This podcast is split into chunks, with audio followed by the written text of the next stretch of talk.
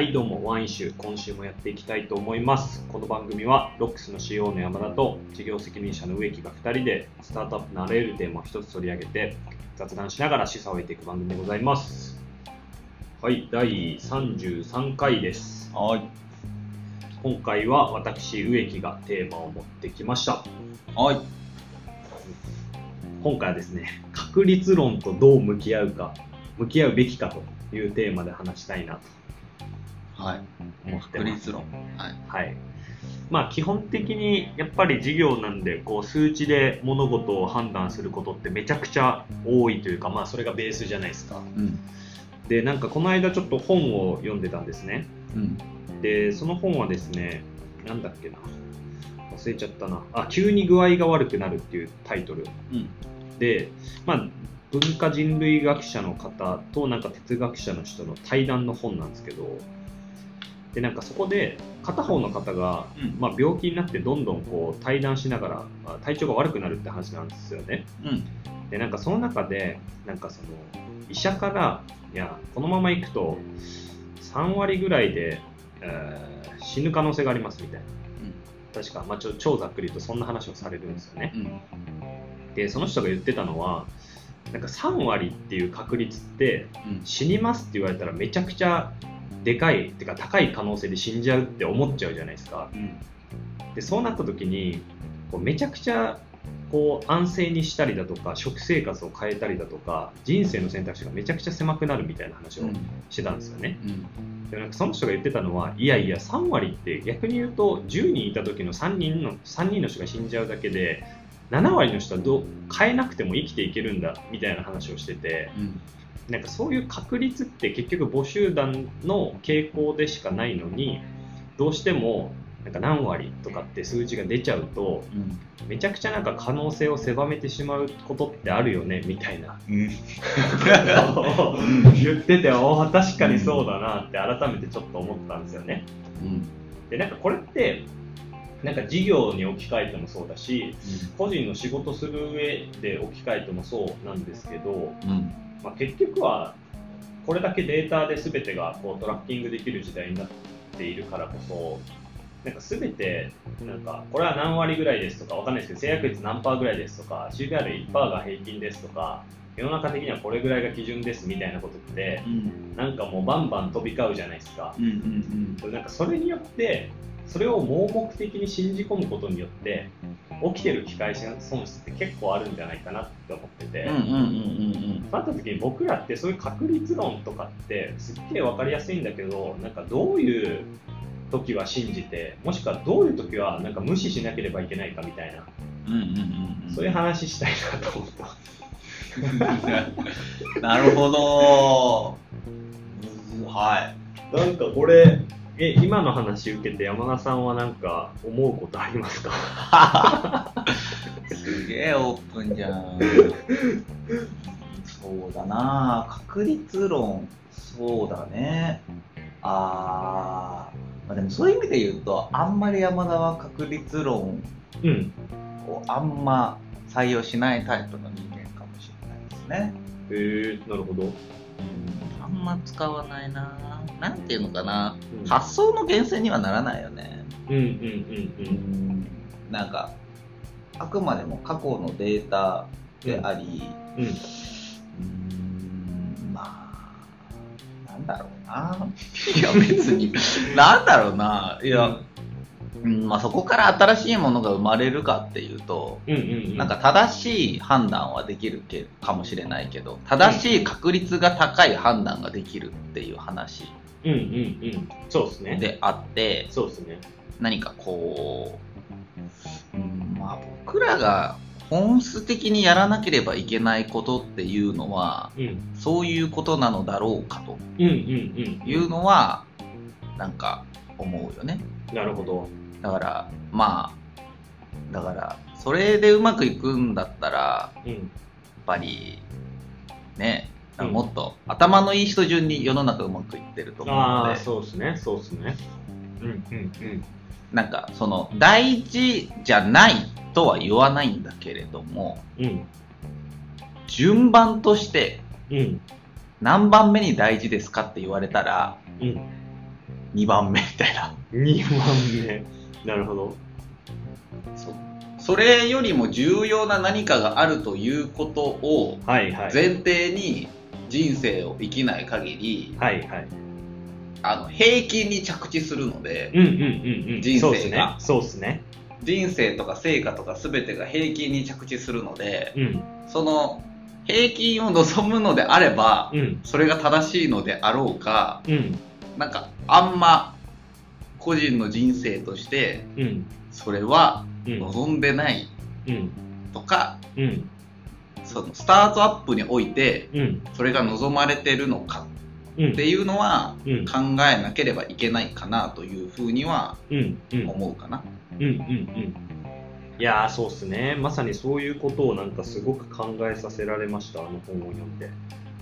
なんかもう確率論に従ってなんかあじゃあこなんかなんだろう。こっち行った場合は何割ぐらい過去の傾向的にうまくいきますとかなんかわかんないですけど事業の PL の数値のここの変数に何パーぐらい改善される見込みがありますとかなんかその過去のデータを元にしたこの推測みたいなものってなんかもう最終的にはみんな同じ判断になっていくじゃないですか。うんうんなんかそうなったら、おっしゃる通り、なんかもう平均値にしかならないし、なんか別にそういうのを求めてるんだっけとかいうことをまあ考えるわけですようんうね。んでただ、まあ、確かに成功確率は1割かもしれないけど、まあ、つまり9割失敗するかもしれないけど、1割取った時にめちゃくちゃでかい成果が得られるんだみたいなことに対して、常になんか意識的であらなければいけないし、なんか個人としてもめちゃくちゃそういうのにチャレンジし続けなきゃ広がり全くないなって思うんですよね。うんうん、ただこれめちゃくちゃ難しいじゃないですか。なんか言っても、言ってしまえばその確率論に従っての乗ってさえおけば、いやいやこれデータ上こうなってたんでこう意思決定したんですって、なんだろう、ある意味言い訳ができると思うんですよ。で、データとかをファクトを元にした。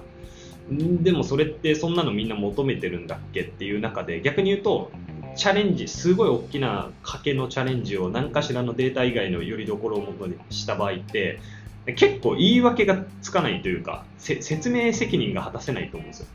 うんうんなんかそこら辺をどうこうチームとして捉えるのかもそうだし個人としてうーんそっち側のチャレンジをどう増やしていくのかっていうのはすごくなんか重要な問いだなって思うんですよね。個人からしてもうん。チームからしても、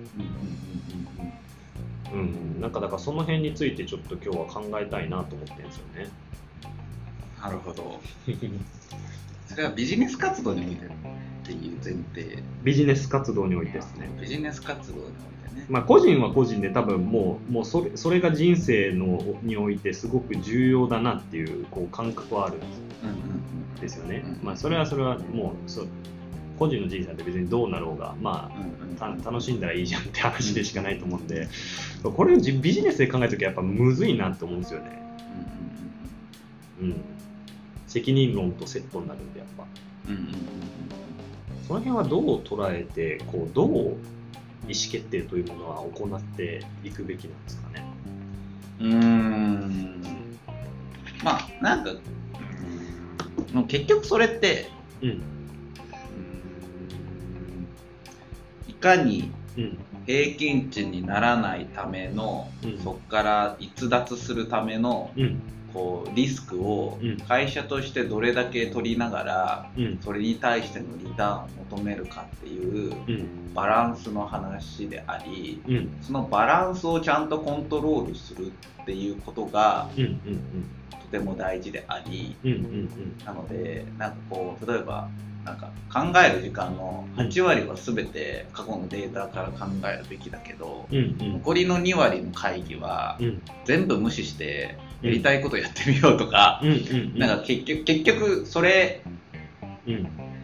そのバランスを全体としてコントロールするっていう話うん。なのかなっていうふうには思うよね。なるほど。その一人の人間がうん。同じ瞬間にうん。そのバランスを8対2でコントロールして意思決定するなんてことはできなくて、結構どっちかでしか意思決定できないと思うんですよね。うんうんうん。なるほど。だからその1回の意思決定におけるうん。こう意思決定はどっちかでしかなくて、うん。あとは10回意思決定する中でうん。何対何にするのみたいなうん発想であったりとか、うん。お金の使い方をそれ何対何にするの？みたいな。うんうんうんうん。なるほど。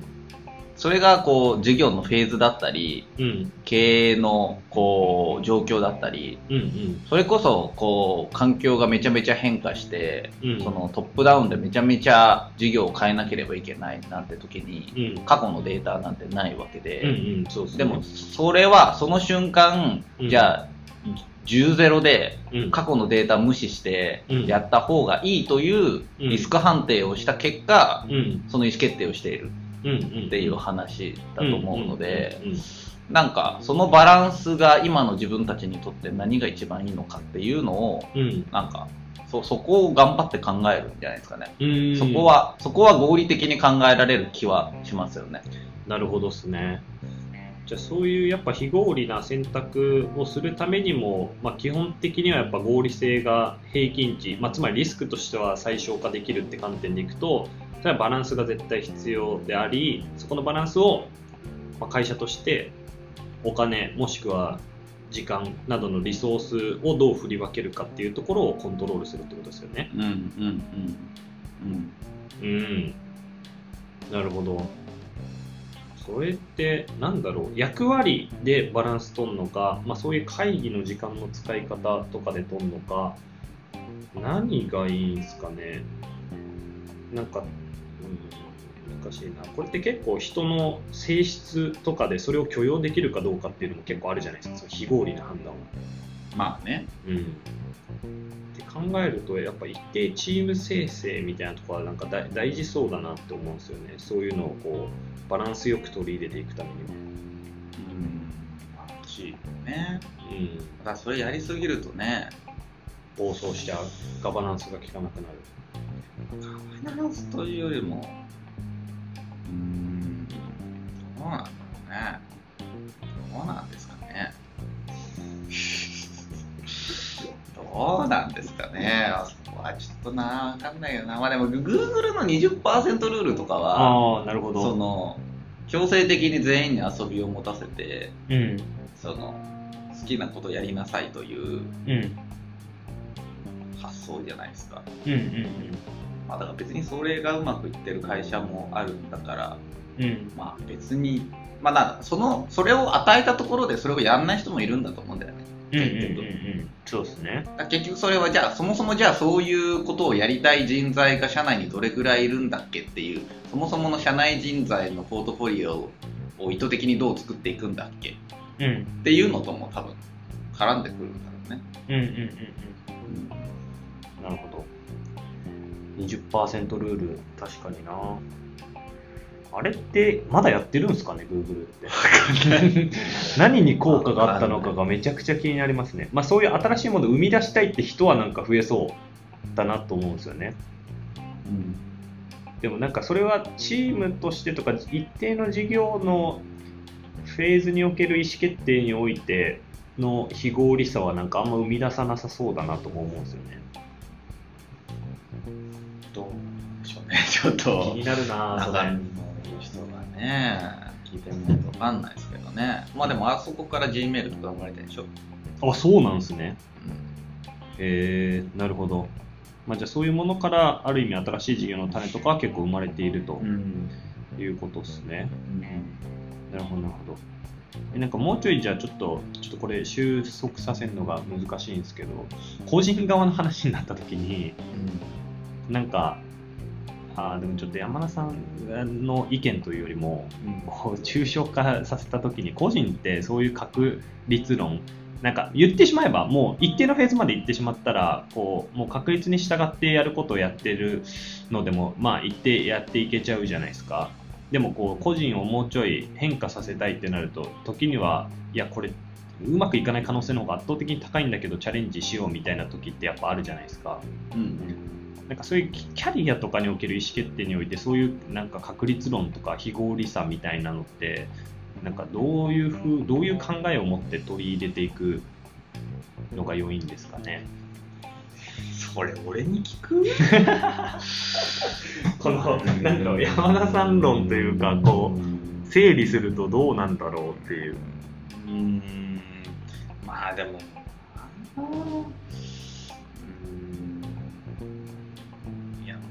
局だってそんなんだってどんな人生歩みたいか次第でしかないからね、いやー全然いいこと言える気にしないけどな。整理するけどな。不合理な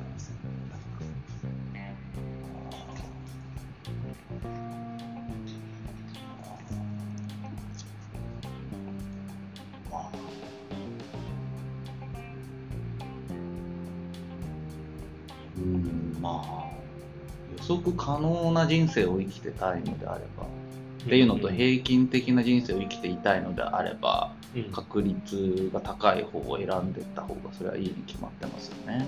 うんうんうんうんうんうんうんまあうんでもまあ最近の時代としてはうんうん。その希少性が高い人材が求められている時代になってしきてしまっているので、うんうんその一般論的に失敗と呼ばれていることがうんうんうんうん。失敗にならなくなってきている世の中にはなりつつありますよね。うんうんうんうん。大失敗した経験がうんうん。後々めちゃめちゃレアリティがあってうんうんめちゃめちゃ使えるみたいな。うんうん話はうん。うん今の時代においては加速的にうん。その誰も経験したことがないことを経験していることの方がうん。価値が高くなっていってるのうんで、平均的であればあるほどうん。こうもしかしたらこうそれがうん。苦しくなっていく世の中になっていく可能性はありますよね。うんうんうん。なるほど。うん。なるほど。うんまあじゃあそういう希少性が一定重視される中ではわかんないですけど例えば、えー道としての A っていう道と B っていう道があってなんか成功確率が A の方は9割あって B の方は1割しかなかった時に実は B の経験をあえて取って失敗してた方がその経験にバリューがついてうん。後のうん安定性が逆に担保されるんじゃないかみたいなこともあるよねあるでしょうねとですよねあるでしょうね。うんうんなるほど。そういう失敗、何で失敗するか。うん。まあそこはでもあれか、マーケット感覚がめちゃくちゃ大事ってことですよね。どういうことどういう経験が希少性があるのか。だから1割しか成功確率ないんだけれども、別にその経験ってあんま、なんだろう、みんな、あいやでもそれはもうね予測できないよ今の世の中。ーなるほど、わかんないよ。なるほど。わかんないと思うな。なんかそうなると、なんかすごい難しい時代ですね。すごい難しい時代だと思いますよ。うん。うん。まあ、だから好きに生きた方がいいとは思いますけどね。まあ、だから好きに生きてもどうにでもなる時代になったとも言えるとは思うんですけど、まあすごく難しい。そんな世の中は、このたった10年とかだと思うんで、この急激な変化はなかなかうん対応しづらいですよね、人類として。うんうんううんん。そうですねうん。なるほどね好きに生きるってめちゃくちゃ難しいっすよね難しいですね。うんとても難しいと思います。好きっていうものがこういろんな感情とこう混同されちゃうじゃないですか。うんうんうん。なんかその楽であったりだとか、うんなんか心地よさみたいなうんうんうんものと、うん。でもそればっかりやっててもしんどいことって結構あるじゃないですか。うんうんうんうんなんかそれは今まではこうより昔は一つの会社の中でその踏ん張る中で経てた過程みたいなものが、うん。その心地よさとのこうんうんうんううん。バランスん。がその好きとかなんか自由っていうものとなんかごっちゃになってうん。すごくしんどくなっちゃう人もいるんだろうなって最近すげえ思います。めちゃくちゃ話それてるんですけど。いやーまあいるでしょうね。ううん。んまあでもそれも含めて人生においてはもう最後自由だって話でしかないと。うーん。そうですね。まあ自分で決めた方がいいんじゃないですかね。まあそうですね。そうですね。うん自分で決めた方がいいですね。まあ確率論。いやなんかいやこの話聞いてええ。何の話できるかなちょっとマジでそんなねこんな難しい問い立てられて悩んだんですけど、うんうんその確率論というのはうん。うん一定の時間が必要な概念でありはいはい。ああうん。その、うんあまりにも短期なものにおいては、うん。その0100なんですよね。うんうん。だからその検証回数が多くなればなるほどその確率論に集約修練していくんですけど、うんうんうんうん。人生そんな長くないんだと思うんです。はいはいはいつまりあ人生そんないや人生そんな長くないと思ってて、うんうん。そのみんなが言ってる確率論っていうものはうん。もっと人生が長くないと成立しないもんだと最近僕は思ってますね、なるほど。うん。じゃあこんなたった100年生きてもうん、そんな研修なんだろうその一定の傾向値がちゃんと落ち着くとこまでの量を踏めないんじゃないか。踏めないと思いますねそんな人間起きない意思決定してねえじゃんみたいな。人人生においてみたいな、うんうんうん。うん。しかも同じようなそれに当てはまるケースも少ないですよね。そうそうそう。だから常に0100なんですよ。だからそのさっきの一番最初の話だとうん。生きるか死ぬかなんですよ。うんうんここに間はないわけですよ。うんうんうん。この短期で言うと生きるか死ぬかの実は2択でうん。うん実は50-50なんですよ。はいはいはいあーなんかそれは確かにああそうですね。うん。この土短期においてはうん。どっちかになるしかないんですよ線路が、うんうんうん、だからこれが中長期で見たらその線路がものすごい太さが違くてうん。うんあっちに行っちゃうみたいなことあるかもしれないけどうん。土短期で見るとただの二択でありうん。どっち選ぶのでしかないうん。というのがはい思ってることです。けど確かに。まあでもそれって結構こう事業における話でもなんか当てはまるなと思ってて。こうそれこそもう特に立ち上げとか新しいことにおける検証とかでもなんか母数が少なくてもこう今ってこう一応数字で語ろう数字で出そうみたいな、まあ、世の中の風潮があるじゃないですか。うん。ってなった時にじゃあ分かんないですけどじゃあ商談10件しかやってないのに制約率3割ですみたいな話とかって、まあ、今後の未来の予測とか計画も狂わせる可能性があるし、なんかそれってなんか短期で出すことによってなんか基準ってめっちゃ怖いなと思ってて、うん。なんかあ3件取れればいいやとかそういう発想にもなりがちだなと思うんですよね、うんうんうんうんその確率を出すことによって。うんうんだなんか一定の母数まで確率出すのってやめた方がいいんじゃないかっていう。うん。なんかそれはうん結構ある。じゃあ自分もよくやっちゃうんですけど、あ、うんこれ何割だみたいな。それを出して安心したいみたいうんうなんところがあって、うんそれはなんか反射的にやってるけど、本当にやるべきかっていうのはちょっと考えた方がいいかもしれないですね。うんうんうんそうですねそういうのがうんうん。時と場合によってはね そう。とはいえこれ聞いてね本当に確率論とか意味ないんだっていうふうに思われても困りますしね。そうですよね。困りますし。まああのデータファクトめちゃめちゃ大事ですしね。まあデータファクトはもう大前提めっちゃ大事。大事ですしね。大事大事です。でそれをめちゃくちゃ突き詰め続けてそれを前提に考えるんだけどなんか時にはずらすってことをやれるようにならないと広がっていかないなっていうそういう話かもしれないですね。うんはい。ということで。すいません、なんかめちゃくちゃちょっともやもやもやもやしてたか。ら、なんかこれなんどう捉えればいいんだろうなって、なんかそういう具体のケースはいくつか思いつくものの、こうなんか全体として整理がうまくつかないなっていう感じだったんで、ちょっとこの場で雑談したいなと思って持ってきましたと。はい。なんでぜひなんか皆様もこうどういうふうに確率論というものを捉えて仕事をしてるのかもしくは個人における判断意思決定、まあ、生活をしてるのかみたいなところとかで何かご意見あればぜひ、えーワンイシューハッシュタグでツツイートしていただけると嬉しいですということで、えー今週もありがとうございました。ありがとうございました。